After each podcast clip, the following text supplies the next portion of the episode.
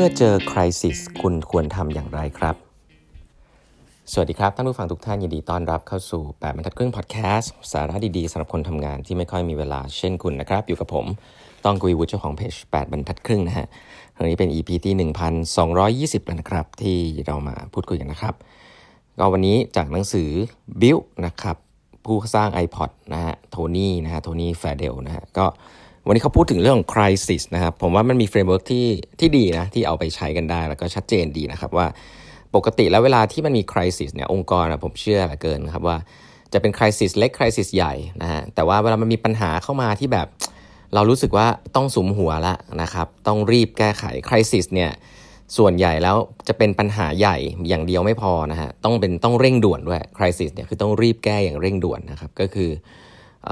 ผมจำได้นะ ผมเคยทำงานอยู่ที่บริษัทน้ำมันนะครับ crisis ที่เคยเห็นในระดับไซส์ใหญ่มากก็คือ แท่นน้ำมันไฟลุกนะฮะทุกคนเนี่ยก็ต้องลงไปลงไปเขาเรียกว่าอะไรอะลงไปช่วยกันดับไฟอะนะแล้วก็มีระบบระเบียบอะไรขึ้นมาเต็มไปหมด แต่ว่า framework ง่ายๆหนึ่งซึ่งอยากจะนำมาแชร์วันนี้นะครับ ซึ่งโทนี่เขียนไว้ได้ดีนะครับ มีอยู่สี่ห้าอย่างด้วยกันนะครับ ข้อหนึ่งนะฮะข้อหนึ่งเวลาเกิด crisis ขึ้นเนี่ย ชัดเจนนะครับว่าให้โฟกัสว่าจะแก้ปัญหาอย่างไรนะครับ หลาย ๆ ครั้งเนี่ยเเวลาปกติเราคิดว่าเราไม่ได้เป็นคนอย่างนั้นนะแต่ว่าหลาย ๆ ครั้งเนี่ยออพอจะเกิดปัญหาปุ๊บเราจะ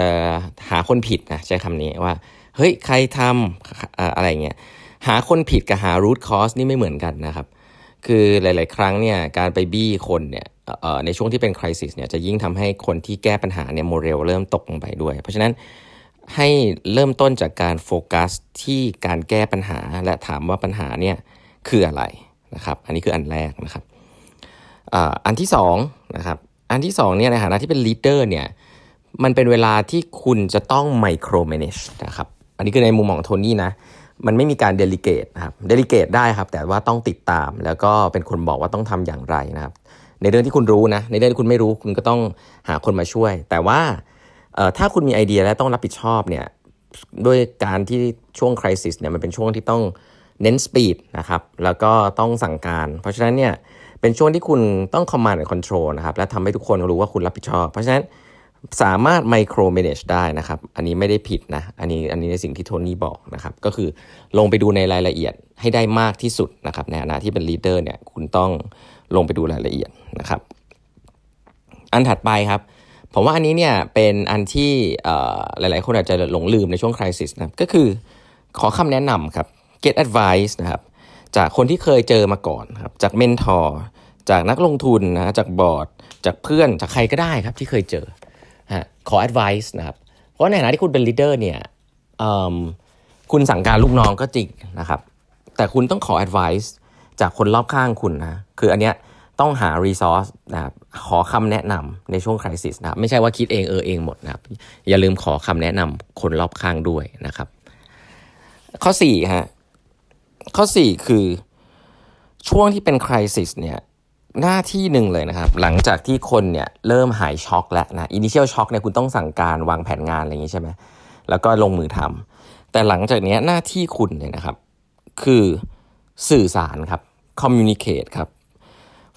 ถามเออไม่ใช่คนไม่ใช่ถามนะเหมือนว่าพูดอะสื่อสารกับคนว่าตอนนี้ progress เป็นยังไงทำอะไรอยู่บ้างเกิดอะไรขึ้นบ้าง แล้ว progress เป็นยังไง หายหรือยังใครเสร็จดีขึ้นหรือยังนะครับ สื่อสารกับทีมงานทั้งหมดนะครับว่าสิ่งเหล่านี้เป็นยังไงบ้าง ต้องสื่อสารนะครับ สื่อสารแล้วก็รับฟังนะครับ สื่อสารและรับฟังด้วยนะครับ คือฟังว่าทีมคุณวอรี่เรื่องอะไรนะครับอิชชูเนี่ยดีขึ้นหรือแย่ลงนะครับ เพราะนั้นสื่อสารสิ่งที่ทำสื่อสาร progress และให้โอกาสคนทำงานนะครับ ได้พูดนะครับ แล้วก็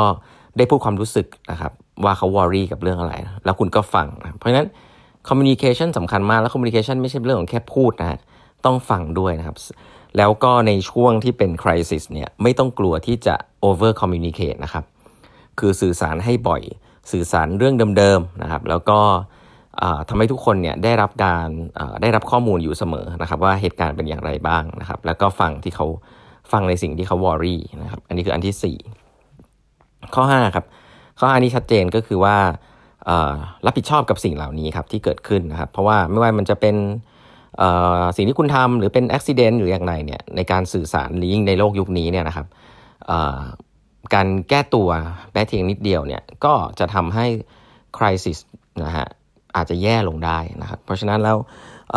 รับผิดชอบกับสิ่งที่เกิดขึ้นนะครับ แล้วก็แก้ไขปัญหานะฮะก็อันนี้ก็คือ framework ง่ายๆนะครับในการในการแก้ไข crisis นะฮะข้อ 1 ก็คือโฟกัสกับปัญหานะฮะอย่าโฟกัสกับคนนะ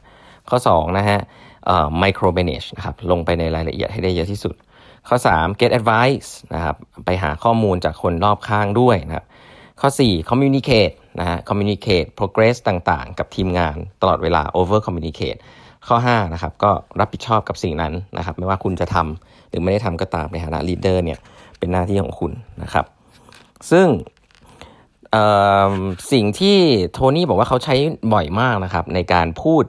กับทีมงานเวลาเกิดคริสิสเนี่ย ผมว่ามันมันชัดเจนดีนะฮะะเดี๋ยวผมอ่านภาษาอังกฤษให้ฟังเนาะเขาบอกว่า yes I'm worried just like you this is scary but we get through it we face other challenge in the past together and succeed here's the plan มีหลายอย่างในนั้นนะครับ ก็คือข้อหนึ่งนะฮะคุณก็รู้สึกเช่นนั้นเหมือนกันนะครับ I'm worried นะผมแบบแบบเราไม่ใช่เทพอะเนาะเราเป็นเราก็ต้องสื่อสารอารมณ์ของเราเหมือนกันว่า เราก็กังวลเหมือนกันนะ ไม่ได้ไม่กังวลนะ เราก็เหมือนทุกๆคนนั่นแหละเออมันก็เป็นเรื่องน่ากลัวนะ แต่ว่า เราจะผ่านมันไปได้นะครับ ต้องมีออ p t i มิซึมนะฮะแล้วก็ถ้าเกิดว่าเคยเคยผ่านมาก่อน ก็บอกว่าเอ้ยเราเคยผ่านมาก่อนเราทำมาแล้วนะฮะ here's the plan นะครับแล้วก็สื่อสารแพลนด้วยนะครับ ไม่ได้สื่อสารแล้วให้ค้างเติ่งเนาะต้องคิดแพลนมาก่อนแล้วค่อยสื่อสารนะครับเพราะฉะนั้นเนี่ยมันก็จะเป็นเป็นเป็นเป็นเหมือนสูตรที่เขาใช้พูดนะครับ ก็คือ we'll get through this we've done it before here's the plan นะครับ we get through this ก็คือ optimist optimism นะมองโลกในแง่ดี we've done it before นะฮะก็คือย้ำว่าเฮ้ยเราเคยผ่านมาแล้ว here's the plan นะ